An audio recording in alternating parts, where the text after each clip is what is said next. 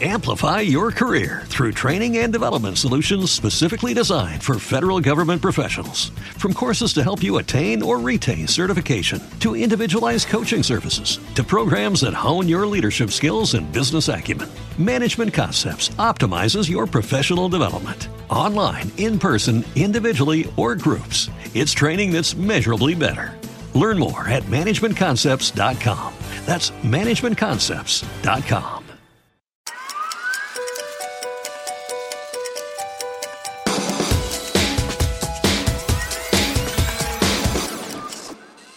cercadinho. Você não está sentindo um negócio diferente nesses últimos dias? Uma desacelerada no desespero? Calma, tá? Antes que você desligue, não é esperança de ser feliz ainda.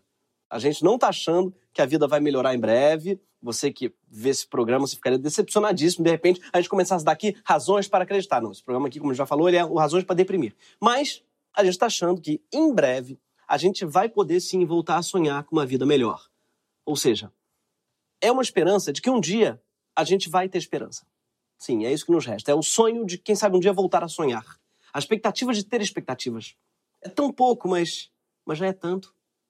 E por que a gente começou a sentir esse quentinho na alma? Tá, quentinho é meio forte. É, é esse morninho na alma, ou melhor, essa esperança de morninho na alma, foi por muito pouco. Por muito pouco mesmo. Isso está acontecendo porque, pela primeira vez, desde que o Brasil entrou nesse surto psicótico, os causadores do surto estão tendo que prestar contas à população. Sim, é uma CPI quem está tirando a nossa esperança da UTI. Mas calma, que é para continuar usando EPI. E sim, eu sou formado em letras, né, com especialização na letra I. E durante muito tempo eu achava que o 23º Batalhão, perto da minha casa, era o Xi Batalhão. É o que o bandido fala quando vê ele, né? Xi Batalhão. Achava que era isso, era uma interjeição. Mas voltando à CPI, é a primeira vez, sim, primeira vez em dois anos que esse governo está encurralado, sem poder sair correndo com as mãos no ouvido, gritando: Você não é minha mãe, você não manda em mim, você não é minha mãe, você não manda em mim. Pela primeira vez, eles estão sendo obrigados a responder perguntas. Ou melhor, pela primeira vez, eles estão sendo obrigados a escutar perguntas. Mesmo que eles não saibam ou não queiram responder. Eu começo a, colocar o seguinte. É, e, e, e é, a, a, daquele, daquele, daquele ela, ela, ela, ela é, é uma suposição. E se.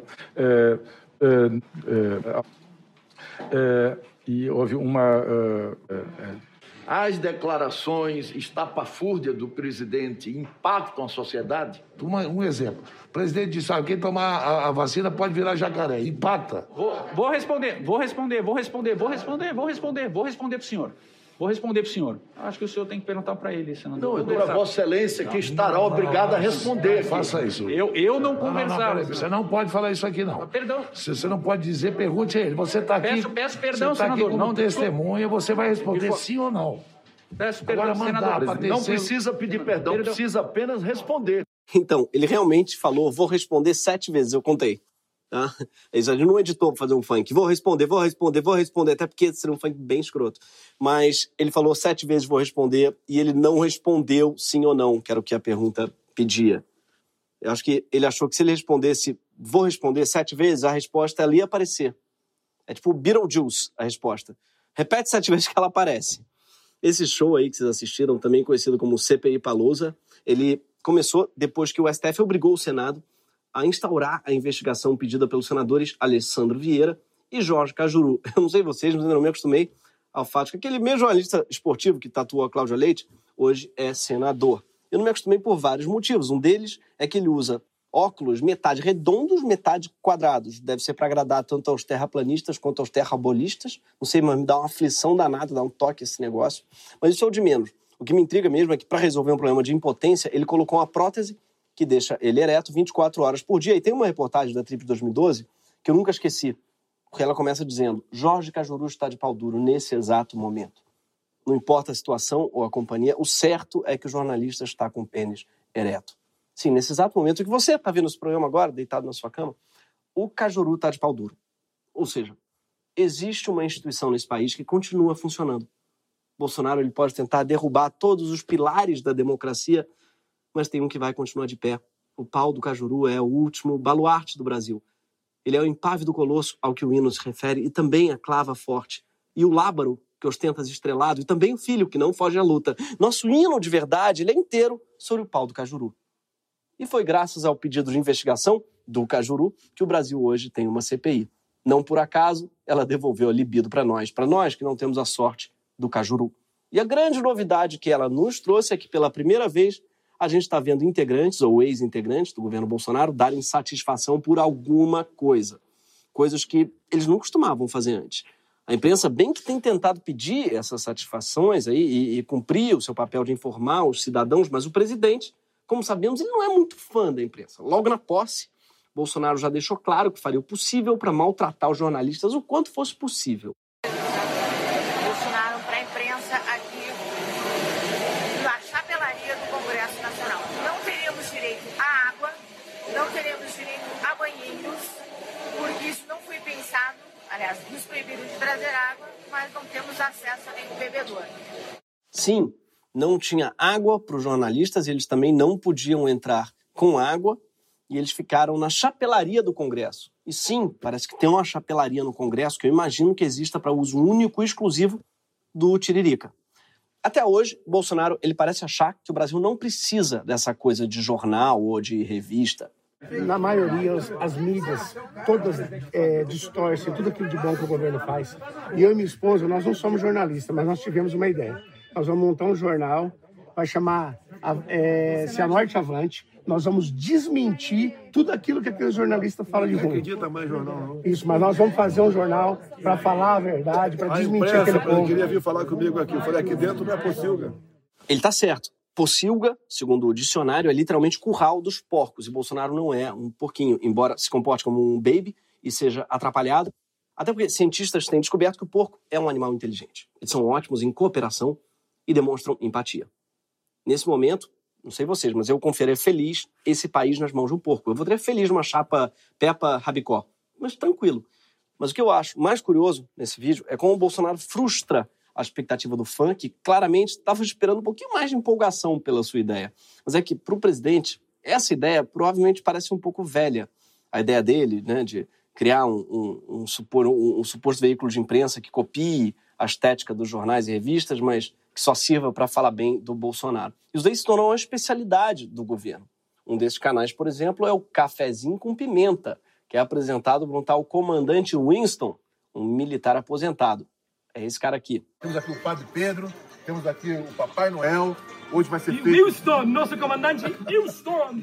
Olá, comandante Winston, bem-vindos ao Cafezinho com Pimenta, um programa direito da direita para endireitar o Brasil. Sim, foi isso que ele disse. Programa direito da direita para endireitar o Brasil. Mas será que o Brasil já não nasceu torto? Eu digo isso porque pau que nasce torto nunca se endireita. A não ser o do Cajuru, que nesse exato momento tá duro. Eu não sei vocês, mas eu por acaso adorei esse personagem comandante Winston, uma espécie de Amaury Júnior do mundo bizarro, recebendo um Papai Noel e um padre polonês.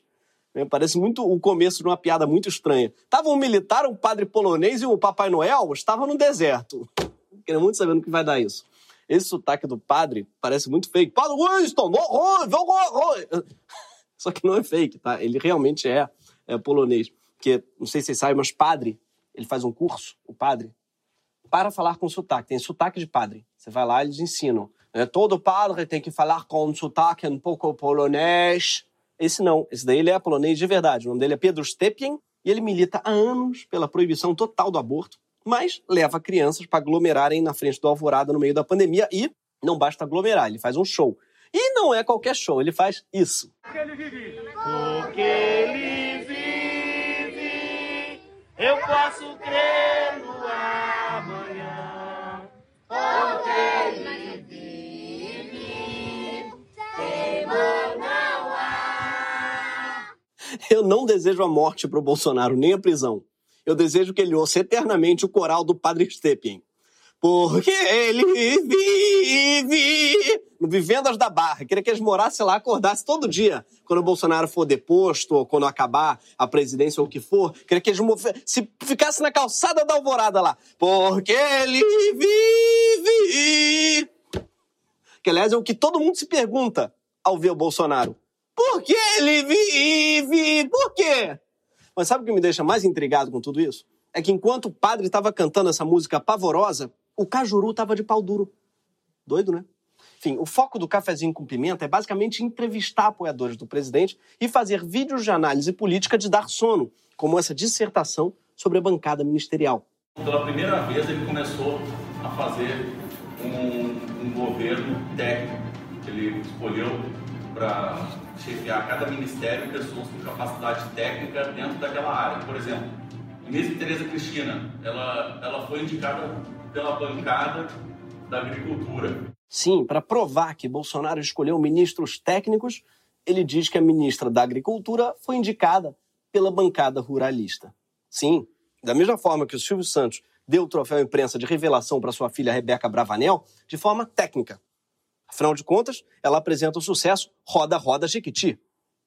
E outra indicação técnica né, foi a indicação do próprio palestrante do Cafezinho com Pimenta, esse sujeito que se chama Emílio Kerber, e é perfeito para dar uma aula sobre política, porque ele se candidatou a deputado federal e teve a candidatura impugnada. Apesar disso, Emílio e o comandante Winston, eles acabam de escrever um livro sobre os bastidores do Alvorada, o que dá uma ideia do nível de acesso ao presidente que eles têm. Enquanto isso, veículos de imprensa realmente importantes não conseguem nem credenciamento para eventos públicos, como a primeira coletiva de imprensa de Bolsonaro como presidente eleito. Mas o cafezinho com pimenta está longe de ser o único canal usado pelo presidente para substituir a imprensa. Outros veículos se apresentam com nomes semelhantes aos de jornais estabelecidos, deixando o leitor confuso, tipo Folha do Brasil. Não é Folha de São Paulo, nem Jornal do Brasil, né? Na verdade é uma mistura, fica parecendo sério. É tipo chamar de. Esse é o Globo de São Paulo. A imitação é tão óbvia que eles tiveram que mudar o nome do jornal para Foco do Brasil. No YouTube, o Foco do Brasil tem mais de 2 milhões e meio de inscritos e se apresenta como uma mídia jornalística composta por jornalistas. Sério? cinegrafistas e editores. É aí que, assim que eles se dizem. E parece óbvio para quem vê, tipo assim, afinal, do que mais seria composto um canal de notícias? De um sósia do Roberto Carlos? Então, sim, por acaso o administrador do Foco do Brasil é justamente ele, José Luiz Bonito, ou Roberto Boni, conhecido como sósia profissional do Roberto Carlos. Ou seja, não dá nem para chamar o Foco do Brasil de imprensa marrom, senão o cara tem um surto. Esse daí é o administrador de um dos maiores canais bolsonaristas no YouTube. Seu melhor amigo. Esse cara sou eu. Então, esse cara não é você, não. Tá? Nem o sósia do Roberto Carlos você é. Porque o Evanei, ele sim é o sósia mais famoso. Ou seja, você é o sósia do sósia. É muito perfeito, aliás, isso. Foi o sósia do sósia que criou o Foco do Brasil, que é um sósia do, da Folha do Brasil, que por acaso tentava ser um sósia da Folha de São Paulo. Então, o sósia do sósia fez um jornal que é um sósia de um outro jornal que era sósia também. E tanto no caso do veículo quanto do administrador, o público-alvo é o mesmo. São senhorinhas que gostam de fazer festa de bodas de ouro no shopping e não gostam de discernir realidade da ficção. E é esse o cara né, que Bolsonaro agradece, indica como fonte confiável para receber suas notícias quase sempre no final das suas lives. Ok? Pessoal, muito obrigado pela, pela atenção. É, Facebook, YouTube, Instagram nosso, juntos, está na ordem de 80 mil. Foco do Brasil 7, Foco do Brasil 2, Foco do Brasil 15, Foco do Brasil 22. Foco do Brasil é uma espécie de jequiti do Bolsonaro. Né? A cloroquina já é o cogumelo do sol. Sim, a live do presidente ela é uma espécie de time do inferno. O Foco do Brasil ele tenta se esquivar de possíveis críticas, dizendo na descrição do canal no YouTube, aspas, o Foco do Brasil cresceu naturalmente e não recebe e nunca recebeu nenhum recurso financeiro de políticos, empresários ou quem quer que seja. Que é um negócio muito suspeito, para se dizer no canal do YouTube, porque ninguém nunca perguntou nada. É tipo um garçom dizer: Olha, é, senhor, nossa cozinha é super limpa, não tem nenhuma família de rato cinza morando na dispensa, tá? Vai ficar meio cabreiro, vai falar: Por que você está me falando isso? E é para ficar cabreiro mesmo, porque esses caras aí do Foco do Brasil são mais do que suspeitos.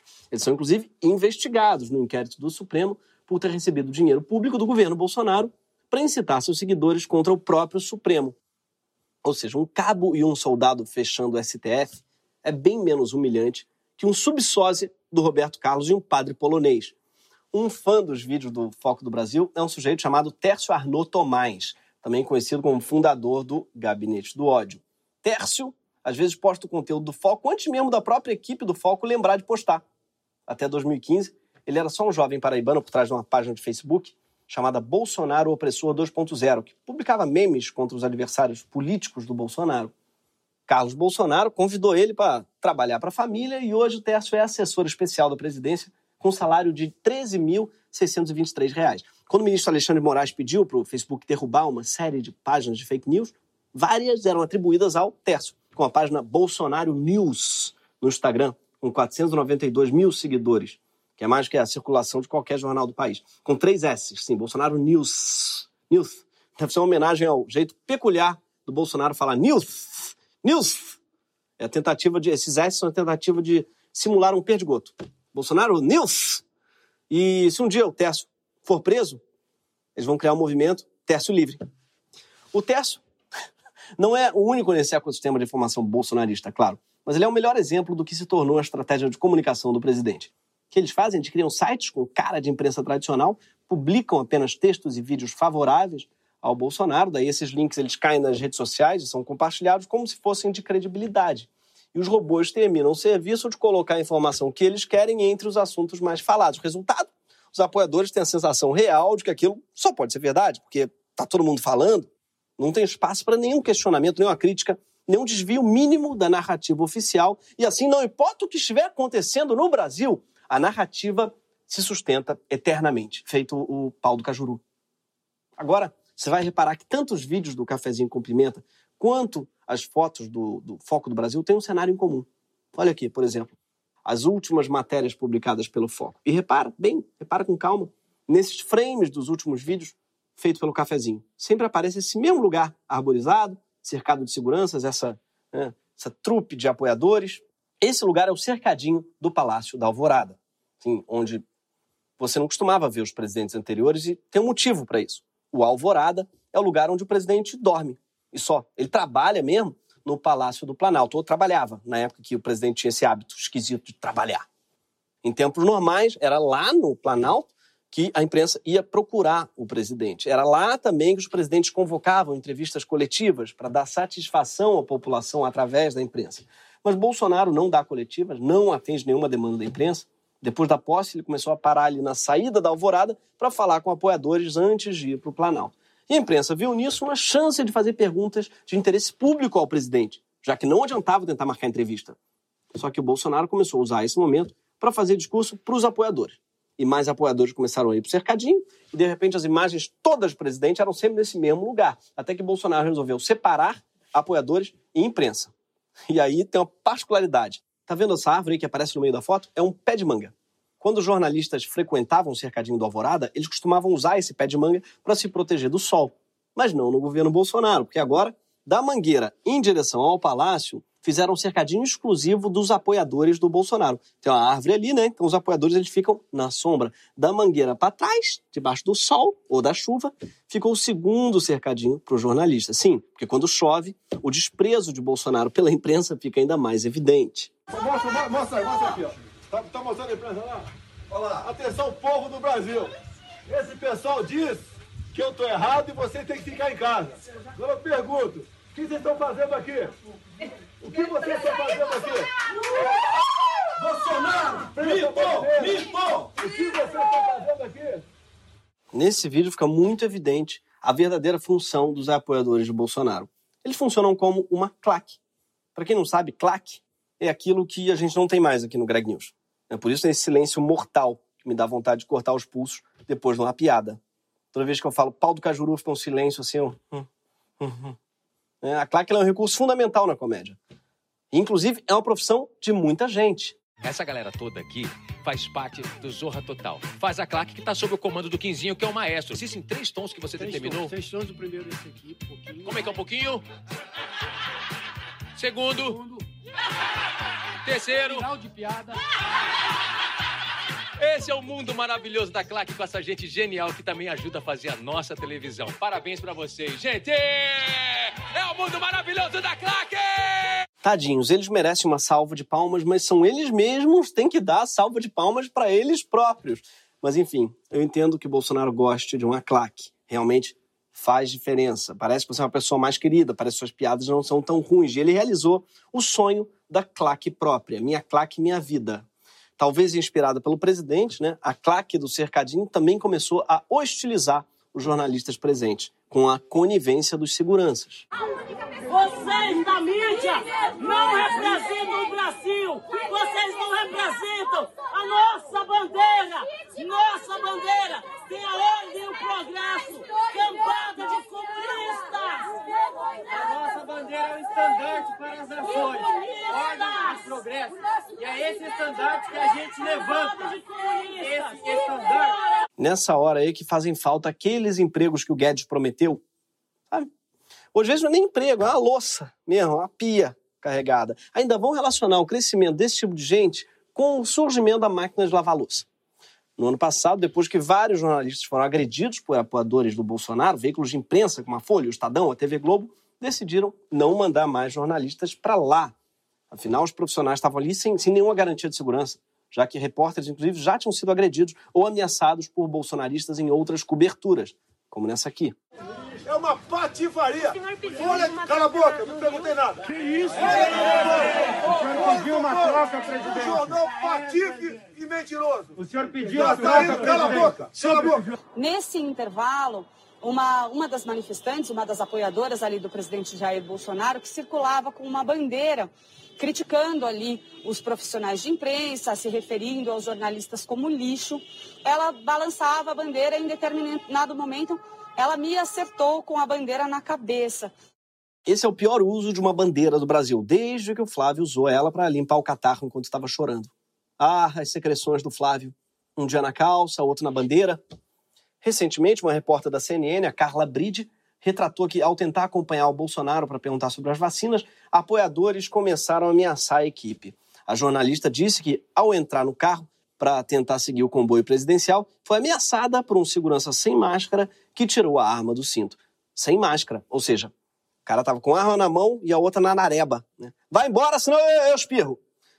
A tensão dos seguranças tem uma razão de ser. É que, com o governo indo de mal a pior, mesmo o ambiente super controlado do cercadinho, ele começou a ser vazado por críticos. Teve, por exemplo, o episódio do haitiano enviado do futuro, provavelmente dizendo: Você não é presidente mais. Vocês lembram disso, né? Que Bolsonaro ficou sem palavras, pelo amor de Deus, o que, que eu faço? Ele nunca tinha sido confrontado ali naquele cercadinho, né? E aí ele mudou o cercadinho, ele passou o cercadinho para dentro de uma área fechada, com uma guarita e vigiada por seguranças. Hoje, dentro desse micro cercadinho, o Bolsonaro está em casa. Lá, mais do que responder perguntas, ele aproveita que ali só tem claque e usa o espaço para fazer um stand-up, para testar umas piadocas ali que ele pensou. E é bem constrangedor, porque quanto pior a piada, mais alto eles aplaudem. O prefeito falou que cura a Covid com ozônio. Com aplicação de ozônio. Não pergunta onde é a aplicação, não. Né? É, aplicação do ozônio.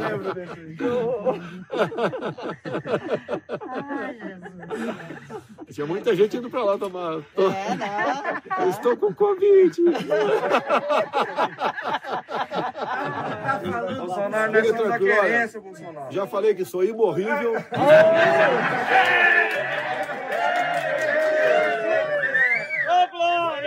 Que sou imbrochável.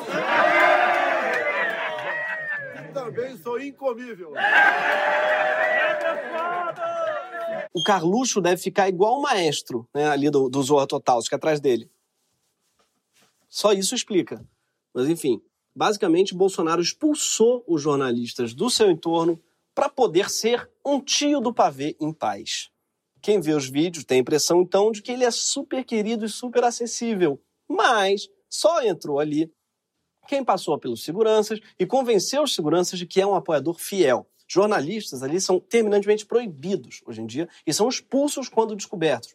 E um dos critérios para que eles usam para barrar a pessoa é ela ter uma câmera profissional. Olha isso. Lá só é permitido o celular. Eles fazem uma triagem ao contrário. Oh, desculpa, o senhor não pode entrar que o senhor não está parecendo amador o suficiente.